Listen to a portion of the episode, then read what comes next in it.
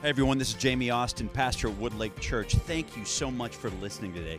If you'd like to know more about Woodlake, head on over to woodlake.church and enjoy this message.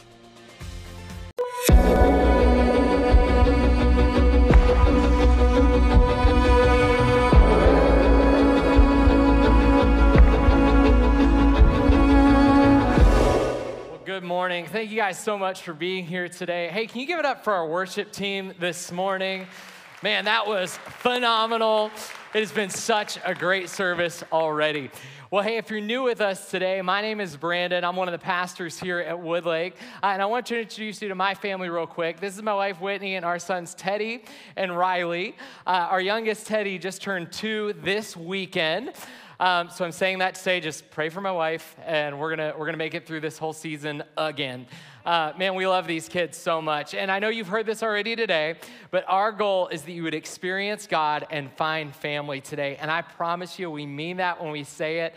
Uh, and after service, I'd love to get to know you. So just stop by. I'll be by the cross outside these doors, and I would love to say hi to you after service today. Well, today we are continuing in our series, I Am. And if you're new with us, this series has looked at the Easter story and looked at some, some specific characters that were there at the arrest, the trial, and the execution of Jesus Christ. On the first Sunday of this series, Easter Sunday, Pastor talked about Barabbas. And if you missed that message, go back and check it out. But during the message, he gave us a really good thing to think about, which is that Jesus took our place when he went to the cross. Last week, we looked at the two thieves on either side of Jesus, and Pastor asked us the question when it comes to Jesus, are we cursing him or are we calling out to him? Today, we get to talk to you about Pontius Pilate, who was the governor that oversaw Jesus' trial. Throughout history, there hasn't been a lot said about Pilate outside of the Bible. There's been a few writings that reference him, but for history, there really wasn't any physical evidence that Pilate ever existed. That was until 1961. In 1961, an Italian archaeologist and his team were working in the areas around the Mediterranean, and they found something that is now known as the Pilate Stone. This stone was in some rubble and had an inscription on it that I'm going to read to you. The English translation says, The divine Augusti, this Tiberium Pontius Pilate, prefect of Judea, has dedicated this. This stone might seem like a small find to many, but it made a big impact on history. Through this stone and this inscription, we learn three things about Pilate. The first is that he really existed. Here was some physical evidence for this person. And not only that, because of that, it's just one more proof of the Bible and its validity, which is pretty cool. The second thing we learned was his title, prefect. Up to this point, we knew that he was a governmental leader. We knew what the Bible and other writings said. But because of that title, we learned that not only was he a leader in the area, he actually had some military authority. Pilate was a big deal. The last thing that we learned, and to me, the most important for our conversation today, we learned through the inscription and who it's dedicated to. Pilate had built what can be seen as a temple in the honor of the Roman emperor at the time, whose name was Tiberius. One of the articles had this to say about Pilate.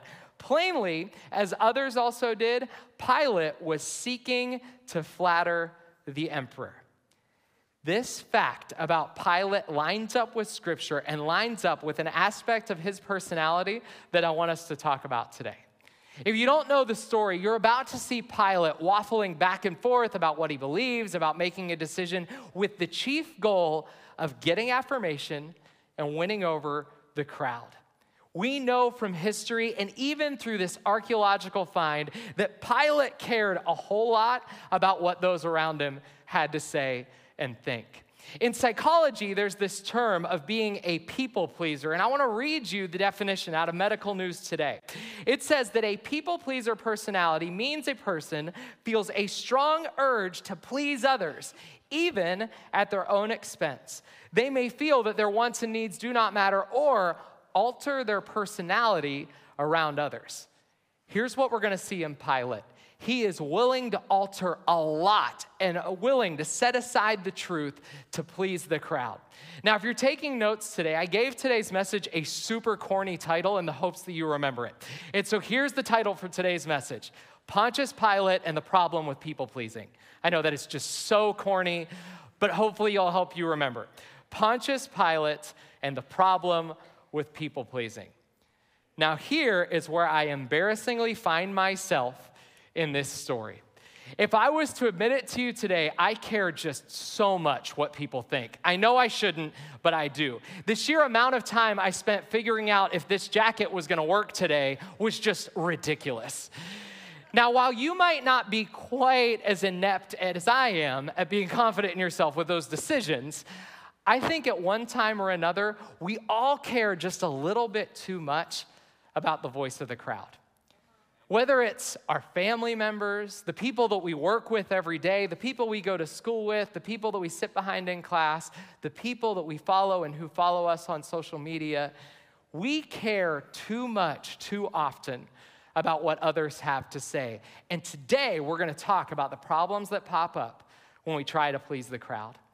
One commentary had this to say about Pilate Pilate has become a symbol of those who make religious decisions based on political convenience or popular opinion rather than godly truth and justice. Today, Pilate is a really good example of a really bad example.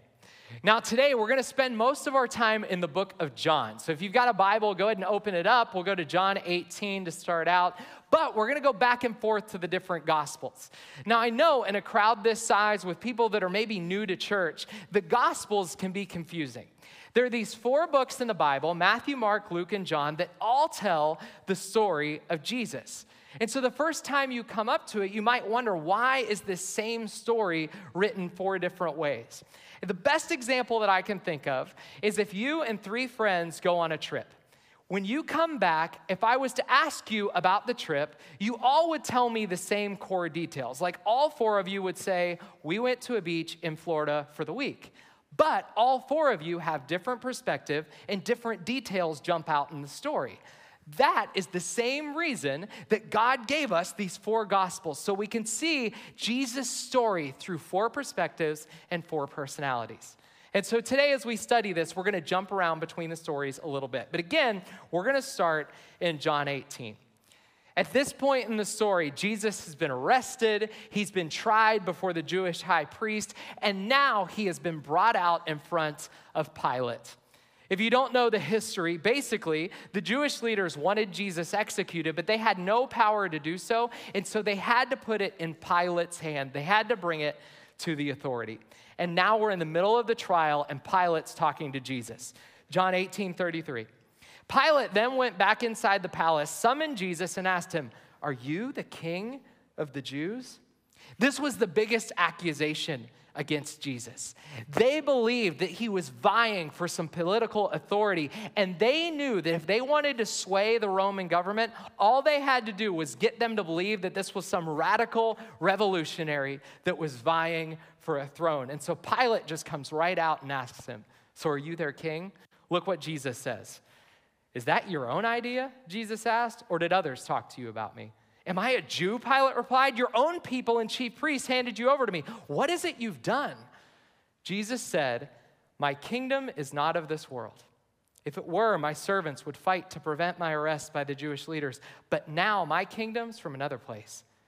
You are a king then, Pilate said.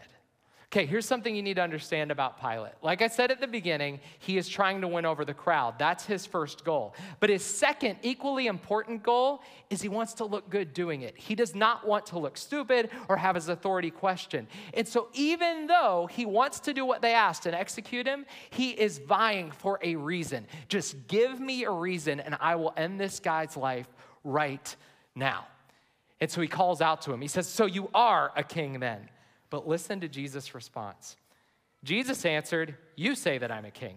In fact, the reason I was born and came into this world is to testify to the truth. Everyone on the side of truth listens to me. What is truth? retorted Pilate. With this, he went out again to the Jews gathered there and said, I find no basis for a charge against him. This question, what is truth, is one of the most often remembered and quoted moments in this story.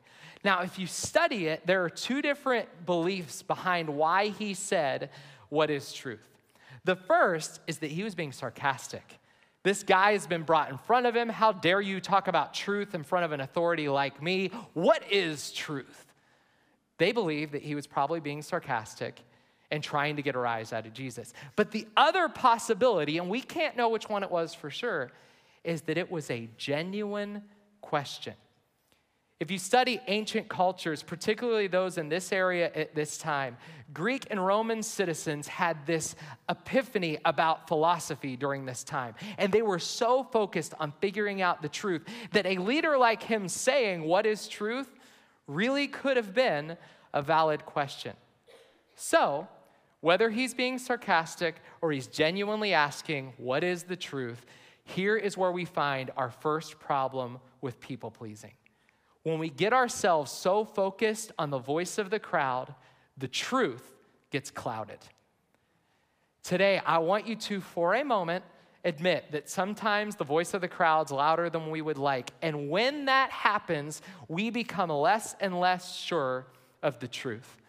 Bruce Barton, the commentary writer, said this about Pilate Pilate thought that all truth was relative. It could be whatever Rome wanted it to be. To many government officials, truth was whatever the majority of people agreed with or whatever the majority of people helped advance their own personal power and political goals. When there is no basis for truth, there is no basis for moral right and wrong. Justice becomes whatever works or whatever helps those in power. A few years back, I was in a class in seminary at ORU about postmodernism. And if you've never heard that term before, that is basically the world we're living in.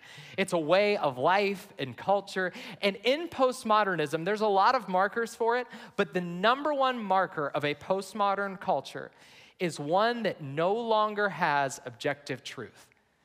And if you don't believe that we're living in that, there is a phrase that has changed over the years.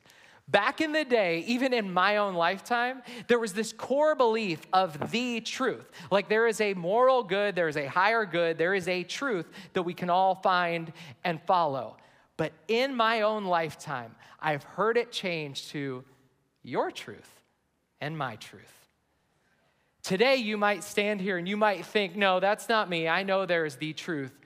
I'm not even necessarily saying that we'll believe something different but what we communicate changes when we don't want to offend someone else's truth. And that's where we find Pilate in this story. Even though he said there is no basis for charges against him, and you're going to see that phrase over and over and over, the truth gets cloudier and cloudier. Jesus actually talks about this himself. It's one of the most controversial things Jesus ever said. In John 14, 6, he says this I am the way, and the truth and the life. No one comes to the Father except through me. Now, before we start to think that Jesus' culture was completely different than ours, by saying, I am the truth, and daring to say there is a bigger truth that we should all follow, Jesus got executed for it. And so, what do we do today? How do we live in a world where the truth gets cloudier and cloudier? Jesus actually prayed something over us, knowing that it would be the world we would live in. In John chapter 17, we see one of Jesus' prayers. It's actually the longest recorded prayer by Jesus in the Bible. In this prayer, he prays for his disciples, his followers, and all believers to come. And listen to what he says about the truth in this prayer Make them holy by your truth, teach them your word, which is truth. If you're struggling with decisions this morning, if life has become increasingly difficult and you're just figuring out how do I work my life out, we need to start building our faith, our life, and our decisions on God's word and stop building them on man's opinion if we want God to help us to live a life worth living, if we want to stop feeling so conflicted all the time, we've got to learn how to just build our lives on the truth. And the truth is God's word itself. At this point in the trial, you're going to see Pilate start to understand what the truth is. But remember, it's getting cloudier the longer we're in this. Now we're going to jump over to Matthew 27. Now, it was the governor's custom at the festival to release a prisoner chosen by the crowd. At that time, they had a well known prisoner whose name was Jesus Barabbas. So, when the crowd had gathered, Pilate asked them, Which one do you want me to release to you, Jesus Barabbas or Jesus who's called the Messiah? For he knew it was out of self interest that they handed Jesus over to him. Did you catch that? He knows the truth. He knows that it was out of their own self interest that they brought Jesus to him, and yet he's listening anyway. And why does he do it? Because of his own self interest. There was something in him that was way more concerned about the crowd than the conviction that comes with knowing the truth. And he says, Jesus is innocent, but he lets them make the call anyway. Remember, you're going to hear this phrase over and over that Jesus was innocent. So now Pilate's in front of them. He's waffling about what he wants to do, and the truth has gotten cloudy. And right after this, we see the next problem with trying to please the crowd. And look where it happens in Matthew 27 19. While Pilate was sitting on the judge's seat, his wife sent him this message Don't have anything to do with that innocent man, for I have suffered a great deal today in a dream because of him. Pilate's in the middle of a trial, and somehow this message gets to him from his wife. Now, before I go further into this, there are a few things you need to understand about his culture. The first thing is that in ancient cultures, and I'm not just talking Bible believing cultures, a lot of cultures at this time, dreams were seen as a valid source of revelation and warning. So, in his culture, a message coming because of a dream would have been a respected thing that he should act on. Second, Roman women at this time were respected and their opinion mattered to those in leadership. Now, it didn't mean necessarily that his wife held those positions and did those things on her own, but history would tell us, and again, I'm not just talking about the Bible. So if you're new to the Bible, this is other places in history. History tells us that a leader like Pilate could make a decision based on the opinion of his wife. And the way that I read it in one of the commentaries this week was that many times those leaders would allow their wife to influence them to make the more noble decision. So here's Pilate. He's in the middle of this trial, he's got the message from his wife. He knows that dreams matter and they listen because the pagan gods, all of the other things, all use dreams. And so he's saying, okay, this is a dream. And then, secondly, it would make complete sense for him to be swayed by his wife in this urgent message. Now, let's watch what he does. While Pilate was sitting on the judge's seat, his wife sent him this message Don't have anything to do with that innocent man, for I suffered a great deal today in a dream because of him. But the chief priests and the elders persuaded the crowd to ask for Barabbas and to have Jesus executed. Which of the two do you want me to release to you? asked the governor. Barabbas, they answered.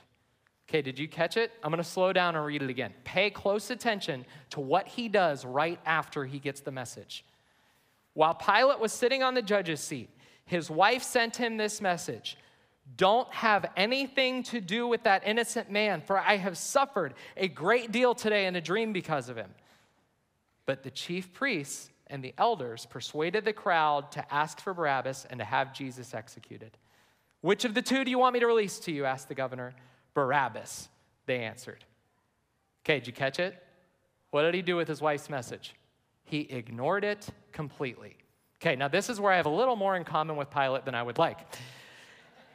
So, in my life, decision making, not a strong suit of mine.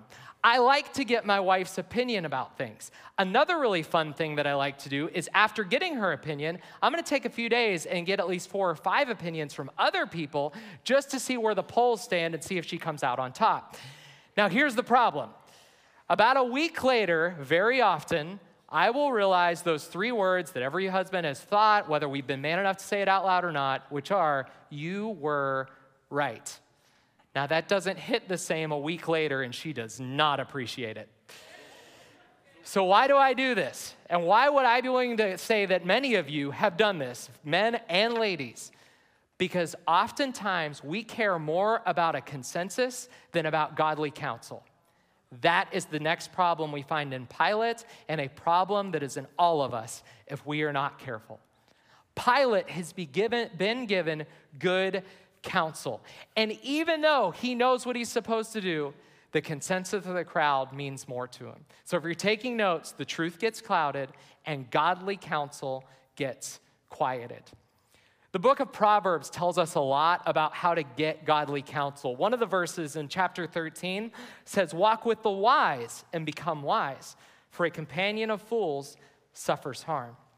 In Proverbs chapter 1, it tells us what wisdom is and how to find somebody who is a wise person. It says this Let the wise listen and add to their learning, and let the discerning get guidance. The fear of the Lord is the beginning of knowledge, but fools despise wisdom and instruction. If you want to know what God wants you to do with your life, if you're wrestling with decisions, you've got to listen to God fearing people.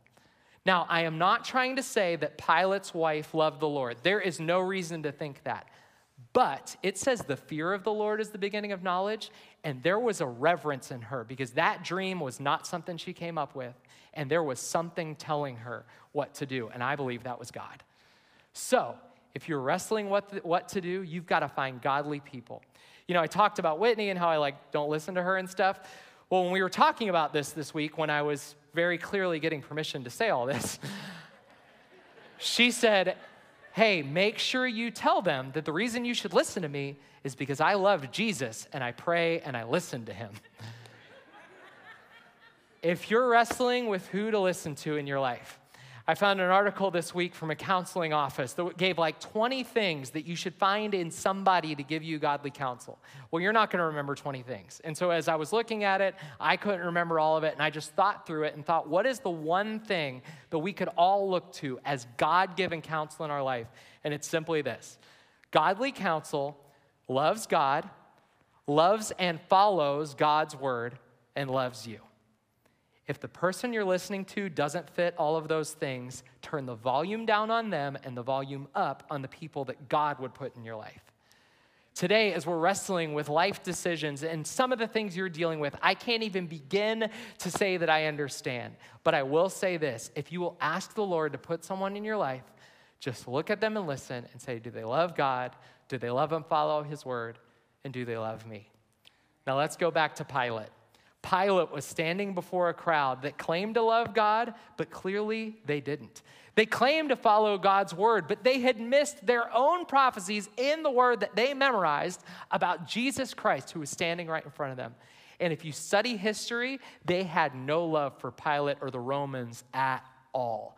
They were playing into the things that they thought would affirm this leader, but they had no love for Pilate. So, with those things in mind, he never should have listened to them. So at this point in the story, he's got Jesus, he's been questioning him, he's gone back and forth. Now he's out in front of the crowd, he ignores the message from his wife, and let's look at what happens next. We're going to jump over to Luke for this part of the story. Pilate called together the chief priests, the rulers of the people, and said to them, You brought me this man as one who was inciting the people to rebellion. I've examined him in your presence and found no basis for your charges against him. That's important. Remember, he's going to keep saying this guy's innocent. Neither has Herod, for he sent him back to us. As you can see, he has done nothing to deserve death. This next verse is going to show us the biggest problem that comes up when we try to please others. He just said Jesus doesn't deserve death, he's completely innocent. But listen to what he says He has done nothing to deserve death, therefore, I will punish him and release him. The voice of the crowd has gotten so loud that he is willing to punish an innocent man right in front of him. Now, this scene in scripture gets very graphic and very dark. If you've ever seen the movie The Passion of the Christ, they do a really good job of showing what this might have been like. History tells us that as the Romans would beat those that were in their care, those that were getting summoned and getting put on trial like this, they would beat them so brutally that many other prisoners would die right there during a punishment that they were supposed to be let go from.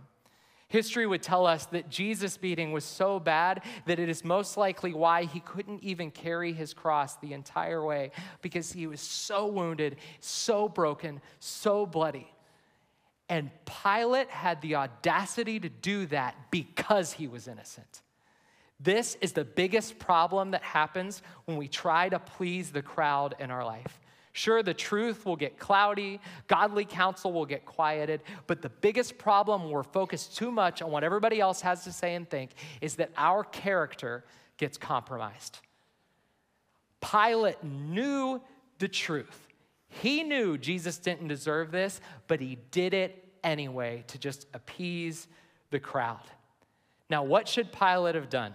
Well, reading the story, it's obvious. He should have let Jesus go. And in this moment, we see one of the sneakiest sins that we could ever deal with. In theology, it's called the sin of omission. Basically, there's sins of commission, which is like you shouldn't do that thing and then you do that thing. A sin of omission is where it talks about in the book of James. I'll just read it to you. James 4 If anyone knows the good they ought to do and doesn't do it, it's a sin for them. So, this is one of the sneakiest ways that this people pleasing thing can get us in trouble. It's not even necessarily about doing the wrong stuff. It's knowing the right things we should say, the right things we should do in our life, and allowing us to make little compromises and not do what God's called us to do. Now, if you know anything about compromise, is compromise doesn't quit. You can never compromise enough. And we're going to see that happen throughout the rest of Pilate's story. Look at verse 4 of chapter 19.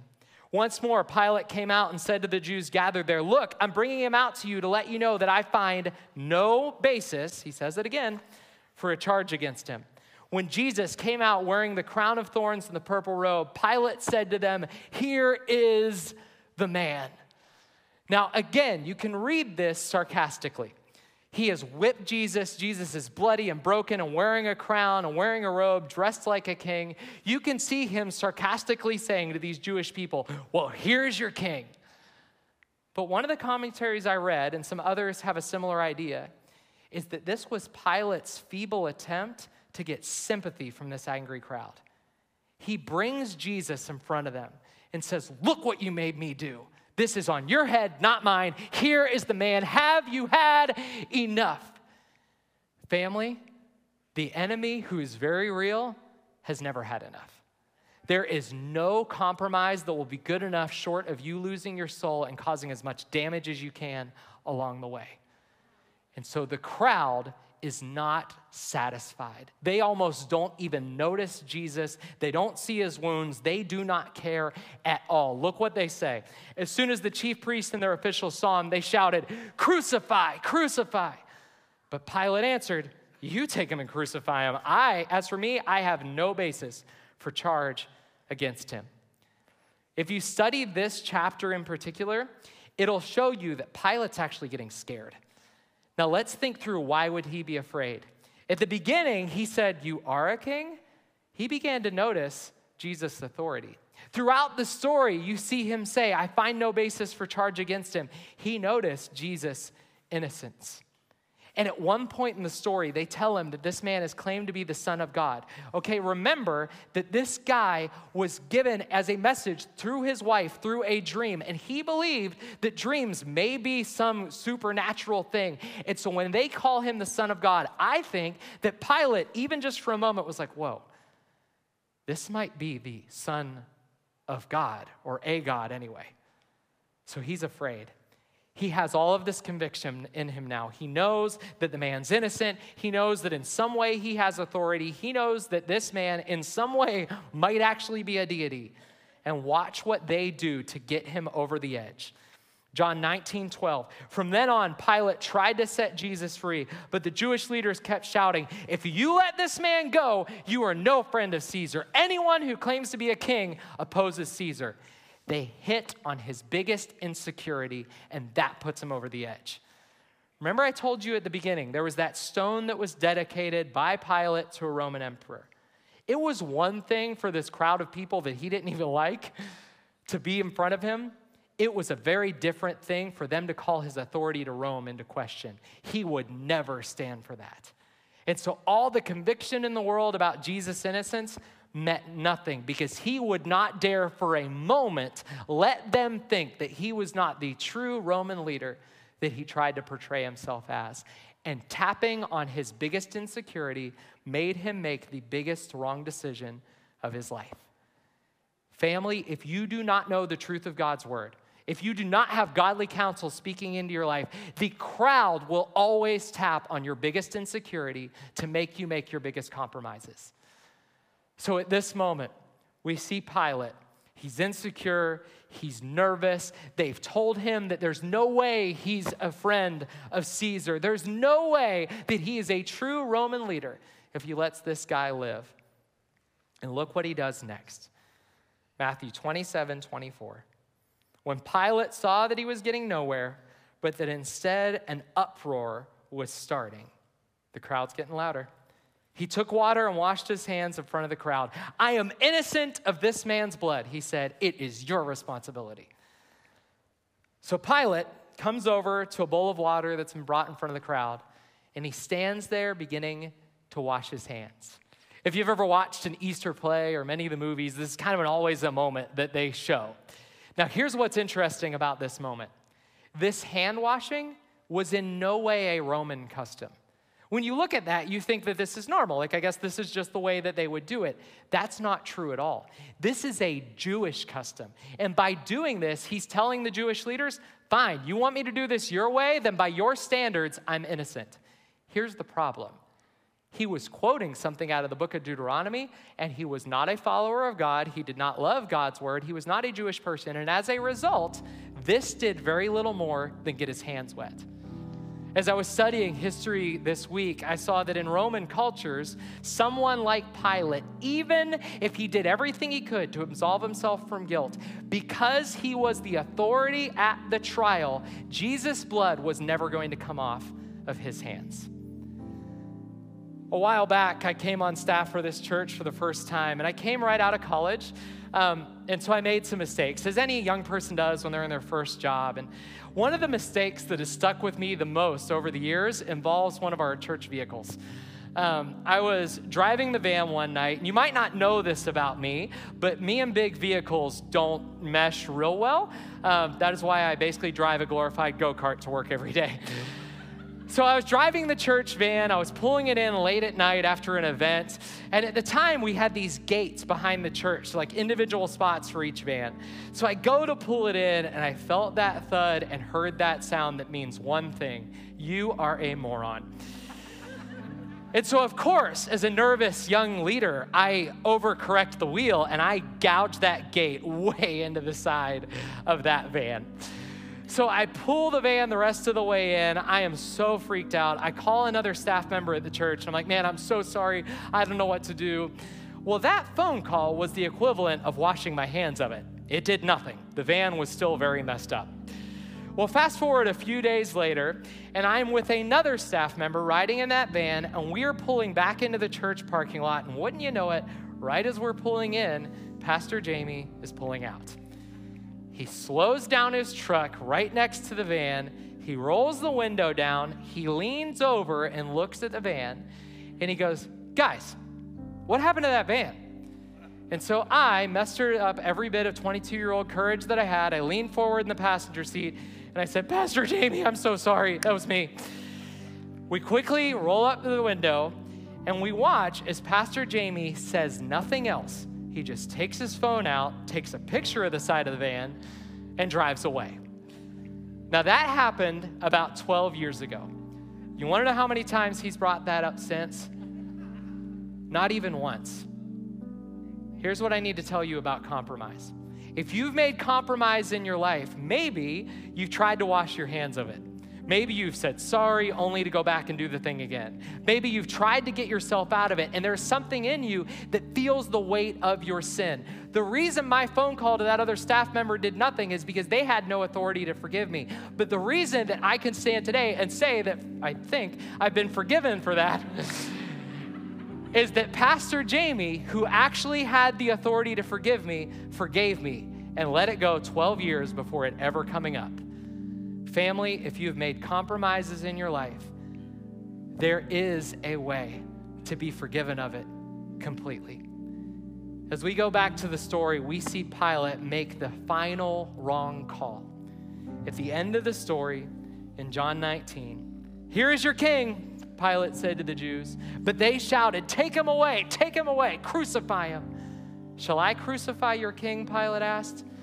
We have no king but Caesar. They hit on that insecurity one final time, and that was one too many. Finally, Pilate handed him over to them to be crucified. Pilate made the wrong call.